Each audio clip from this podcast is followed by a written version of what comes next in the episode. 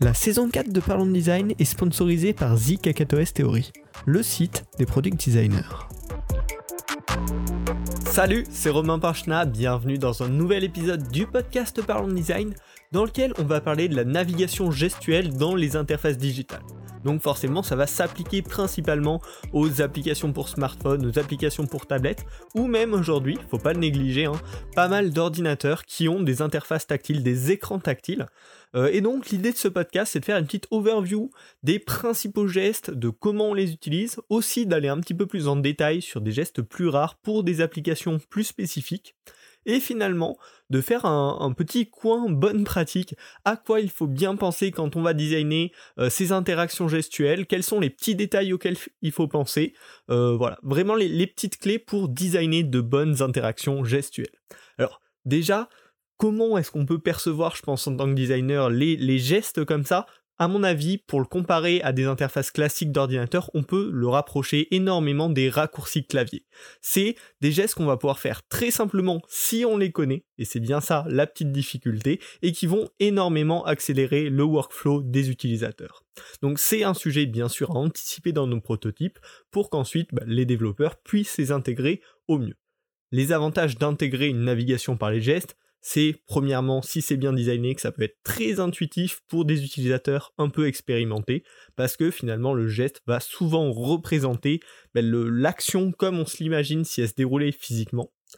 De deux, c'est simple et extrêmement rapide à exécuter. Un swipe ou des tapes avec deux trois doigts pour des interactions très particulières, c'est extrêmement rapide en fait. C'est juste une action en général ou une action qui se déroule en un seul mouvement, donc c'est super pratique. Et le dernier avantage, c'est que c'est contextuel, un petit peu comme un raccourci clavier, en fonction de l'endroit où on se situe, un certain raccourci clavier va permettre d'accéder à une certaine option.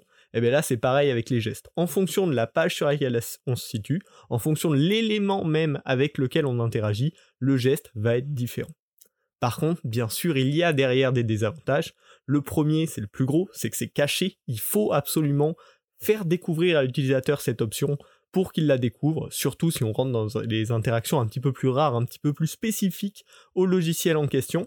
Et le dernier problème, qui n'est pas négligeable du tout, c'est qu'il n'est pas accessible à tous. Certains peuvent avoir des problèmes moteurs qui vont les empêcher de faire certains gestes un petit peu complexes, euh, qui peuvent nous sembler nous très naturels, mais que ces personnes-là ne vont pas pouvoir faire. Donc on verra dans les bonnes pratiques, mais il y a des choses à mettre en place. On ne peut pas tout reposer sur euh, bah, des gestes, parce que tout simplement, ça rend l'application inutilisable pour certaines personnes.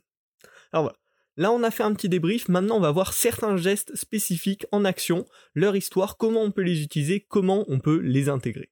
Le premier, le plus connu dont je vais vous parler et qui a peut-être en même déclenché en fait la navigation par les gestes, l'intégration un petit peu poussée de cela euh, dans nos pratiques du design. Alors, le tirer vers le bas, il a été utilisé premièrement sur Twitter au tout début pour dire actualiser le flux. On va tirer vers le bas, en fait, on n'a plus de contenu, on voudrait chercher du nouveau contenu, on tire vers le bas, bim, ça va recharger la page. Alors c'était très intelligent comme intégration de la part de Twitter, parce que c'est un flux un petit peu inversé. Au début de Twitter, en tout cas, on arrivait au milieu de notre timeline, au dernier endroit qu'on avait regardé, on remontait, on remontait. Et quand on remontait jusqu'à ce qu'il n'y ait plus de contenu, le mouvement, le geste était finalement super logique par rapport à l'utilisation qu'on faisait de Twitter, et ça rechargeait directement la page. Donc bien sûr, ça c'est un mouvement qui a été réintégré dans plein plein d'applications, et qui peut être très intéressant à mettre en place. Et aujourd'hui, ça fait partie des, gestes, on va dire un petit peu par défaut que connaissent les utilisateurs. Ce swipe vers le bas, il peut être aussi utilisé d'une autre manière, en fonction du contexte de l'application, comme une recherche par exemple on l'a dans les réglages de l'iPhone, quand on tire vers le bas, on va accéder à la recherche, ou ben, pareil, dans l'application Sésame, le gestionnaire de mots de passe que je développe, si on tire vers le bas, on va directement accéder à la recherche. Alors là, ça peut avoir un intérêt parce qu'il n'y a pas de possibilité de recharger, autant dans les paramètres, autant que dans ces apps, on va pas pouvoir recharger les données, ça n'aurait pas de sens, pas d'intérêt. Par contre, un swipe comme ça, c'est logique, ça se lance bien dans le mouvement et ça permet d'accéder à une option super rapidement sans avoir à chercher l'input ou le bouton de recherche. Voilà. Il peut y avoir des manières un petit peu innovantes de l'utiliser lorsque le geste traditionnel, on va dire, euh, n'a pas de sens, n'a pas d'utilité. Ensuite, on va parler du swipe. Alors le swipe, d'un côté de l'écran vers un autre endroit, c'est utilisé de plein de manières. Par défaut pour revenir en arrière, notamment sur iOS. Sur Android, je crois que ça se fait un petit peu moins, mais on peut swipe du côté gauche vers la droite pour revenir en arrière, en fait, pour faire le sens inverse de l'apparition de la page. Donc ça, c'est tout à fait logique, et c'est un geste qui se fait par défaut. Mais ça peut être aussi utilisé de plusieurs autres manières. Snapchat l'utilise notamment de manière assez intéressante pour naviguer entre les onglets. Euh, dans la version actuelle de Snapchat, l'heure où je vous parle, il y a 5 onglets euh, qu'on peut accéder via la tab barre en bas, mais on peut aussi swiper pour passer d'un écran à l'autre. C'est plus pratique pour les utilisateurs qui ont cette habitude-là, et pour les autres, ça ne les empêche pas d'utiliser l'application comme d'habitude. Enfin, sur Discord ou sur Feedly, ça peut être utilisé pour ouvrir un menu. On a souvent un menu à gauche, par exemple, ça peut être des espèces de menu burger. Et eh bien sur Discord, si on swipe sur la gauche, on va ouvrir le menu qui va venir se placer au-dessus du contenu actuel. C'est vachement pratique, encore une fois, ça va permettre aux utilisateurs expérimentés d'accéder à une fonction de manière super rapide, super facile, sans gêner du tout les utilisateurs qui ne connaissent pas cette fonctionnalité. Donc finalement, dans les gestes, ce qui est assez marrant, c'est qu'il y a vraiment une utilisation par défaut qui convient, qui, auquel les utilisateurs sont habitués, et une utilisation secondaire, dans le cas où l'utilisation par défaut n'a pas du tout de sens, on peut le réexploiter et l'utiliser au mieux dans le contexte de notre application. Ensuite, on va passer à un autre type de swipe, qui est le swipe sur une carte. Donc là, en général, ça va être utilisé pour un raccourci d'action. Donc on imagine un composant de carte. Euh, ça peut être n'importe quel type de carte, hein. il y en a des très différents, on peut l'appeler une cellule aussi si on veut, si on est plutôt dans un espèce de tableau. Et on va pouvoir glisser sur cette carte pour faire une action. Alors sur les applications de mail notamment, on peut l'utiliser pour supprimer, pour reporter un email en glissant rapidement sur le mail. Et encore une fois, là, on va accéder à des fonctionnalités avancées sans rajouter d'éléments sur l'écran qui vont gêner l'utilisateur. Et en même temps, l'utilisateur novice qui ne connaît pas cette possibilité va pouvoir accéder à cette fonctionnalité d'une autre manière, peut-être un petit peu plus complexe, qui demande plus d'interaction, mais qui est tout de même accessible. Également, si on va sur Medium ou sur Spotify, ils utilisent également le fait qu'on puisse swiper sur un article Medium ou sur un son Spotify pour l'ajouter à une liste, à une liste de lecture, euh, à une liste euh, ouais, de, sauvegarder pour plus tard, à une playlist. Donc c'est tout, tout intéressant comme, euh, comme interaction où en un seul geste, on peut accéder à des features avancées. Et également, ça a été utilisé encore une fois là un petit peu hacké Là, ce dont je viens de vous parler, c'est un peu la façon traditionnelle de l'utiliser, mais ce geste-là, il a été hacké par Tinder en le rendant un petit peu addictif dans le fait d'une sélection pour valider ou non un profil. Donc là encore, on a un geste par défaut qu'on va pouvoir, dans un cas où ça ne s'applique pas très bien à notre application, le hacker, le transformer et créer derrière euh, un geste spécifique pour nos utilisateurs préférés et aussi pour créer une personnalité à l'application car ce geste qui simplifie la vie de tout le monde ou dans le cas de Tinder qui crée un petit peu une décharge de dopamine, euh, va transformer l'application et va symboliser l'application.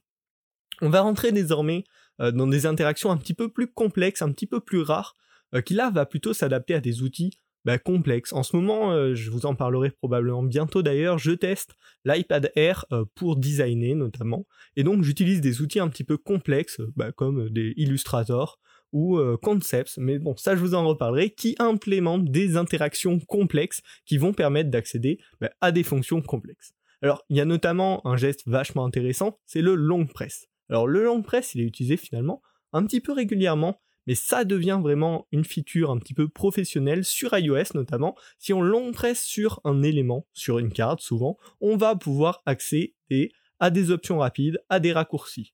Et ça, ça permet encore une fois de simplifier le flow pour les utilisateurs un petit peu avancés.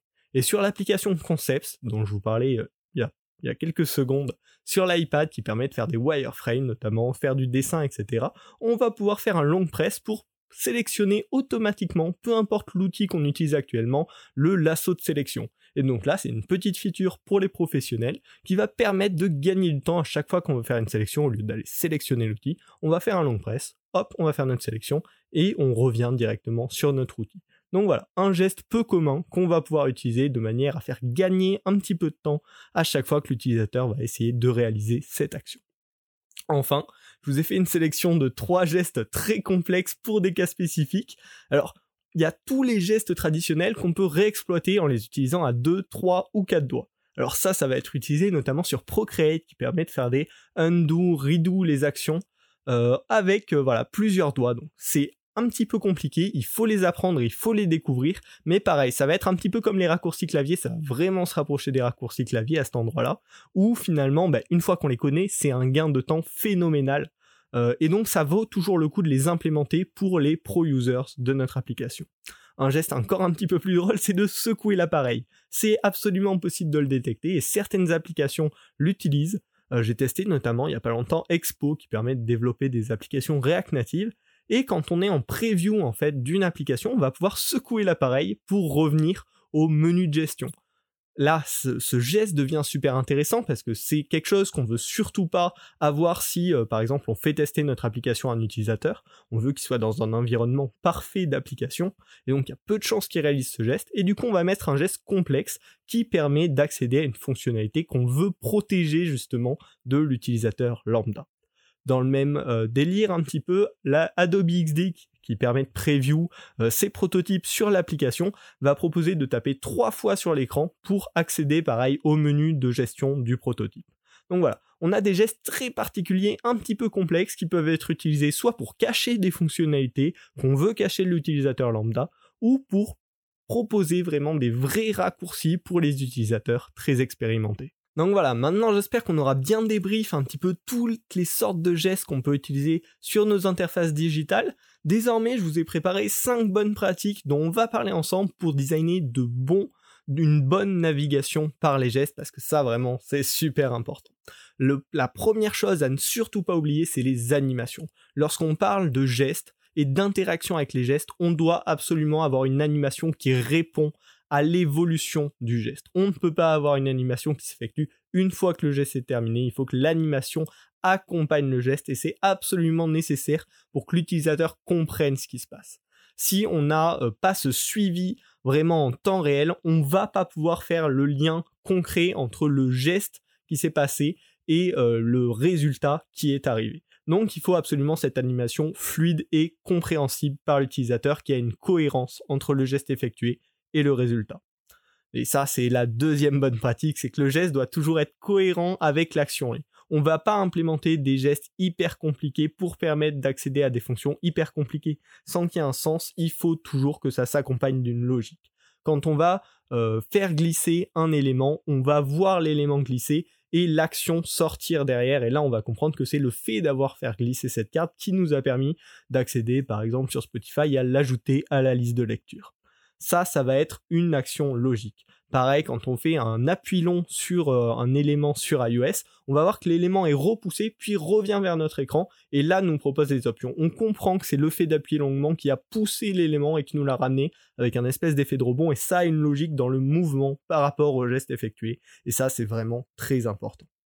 La troisième bonne pratique, vraiment super importante, c'est de toujours proposer une alternative classique pour ce geste on évite à 1000% de proposer des fonctionnalités qui sont cachées derrière un geste et qui ne sont pas accessibles avec un bouton plus traditionnel.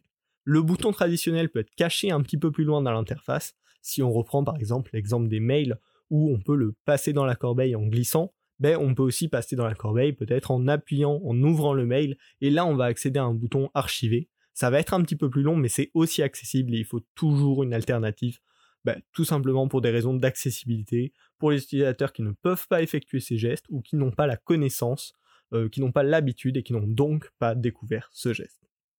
La quatrième bonne pratique, ça va être d'aider les utilisateurs forcément à découvrir ces gestes, mais les aider dans le bon timing. Il faut toujours faire attention que les onboarding ne soient pas trop chargés. On n'essaye pas d'apprendre l'entièreté des fonctionnalités de l'application à l'utilisateur dès la première ouverture. Il faut savoir être progressif et savoir proposer ces fonctionnalités professionnelles au moment où l'utilisateur commence à se professionnaliser. C'est vraiment très important si vous ne voulez pas perdre trop d'utilisateurs dès le début en leur apportant des informations trop complexes. Enfin, dernier euh, bonne pratique, mais qui est plus un conseil de bon sens, auquel il faut malgré tout faire très attention, c'est attention aux conflits de gestes. Si par exemple votre utilisation, votre application utilise une map, il va très facilement y avoir des conflits de gestes entre la map qui interagit avec l'utilisateur et les gestes que vous aurez conçus, préprogrammés pour simplifier la vie de l'utilisateur. Donc attention à tout ça. Euh, souvent, quand on commence à intégrer beaucoup de gestes, il risque d'y avoir des conflits. Il faut savoir comment les gérer et l'indiquer aux développeurs. Parce que ça va être très important. Potentiellement, les développeurs peuvent réussir à bloquer certains gestes s'ils détectent que par exemple on slide vraiment depuis le côté, ne pas interagir avec la map parce que c'est un autre geste. Mais ça, il faut bien le penser, il faut bien le réfléchir et savoir aussi juste dire on n'intègre pas de gestes supplémentaires parce que ça va rendre l'interface trop compliquée et trop difficile à utiliser. Voilà. J'espère que ce podcast vous aura donné déjà une bonne overview de, des principaux gestes qu'on peut intégrer dans nos interfaces, que ces bonnes pratiques aussi vous permettront de ne pas faire de petites erreurs bêtes euh, quand on se lance dans cette conception-là. C'est vraiment euh, la navigation par les gestes une possibilité de simplifier la vie des utilisateurs avancés, un petit peu professionnels, ou tout simplement de ceux qui sont très habitués aux interfaces numériques, sans gâcher finalement euh, ben, l'avis des utilisateurs qui n'utilisent pas ces fonctionnalités. C'est vraiment l'avantage des gestes, c'est que ça prend zéro place sur l'écran, ça prend aucun pixel, et pourtant ça apporte ben, une simplicité d'usage euh, assez, assez énorme pour les utilisateurs expérimentés, donc il ne faut pas oublier, euh, quand on peut les intégrer, c'est toujours mieux, ça simplifie la vie des professionnels. Voilà. J'espère que ce podcast vous a plu. Si vous voulez plus de contenu sur le design, je sélectionne tous les jours à la main euh, les meilleurs articles, vidéos, podcasts que j'entends et je vous les partage sur Partageons Design. Euh, le lien est dans la description, c'est complètement gratuit. Vous pouvez vous y abonner euh, par un flux RSS, notamment avec Feedly, mais aussi par mail si ça vous arrange plus. Donc n'hésitez pas, le lien est dans la description et ça vous permet d'avoir le meilleur contenu design sélectionné à la main tous les jours chez vous. Donc je pense que ça peut vous intéresser. On se retrouve la semaine prochaine pour un nouvel épisode du podcast. Salut.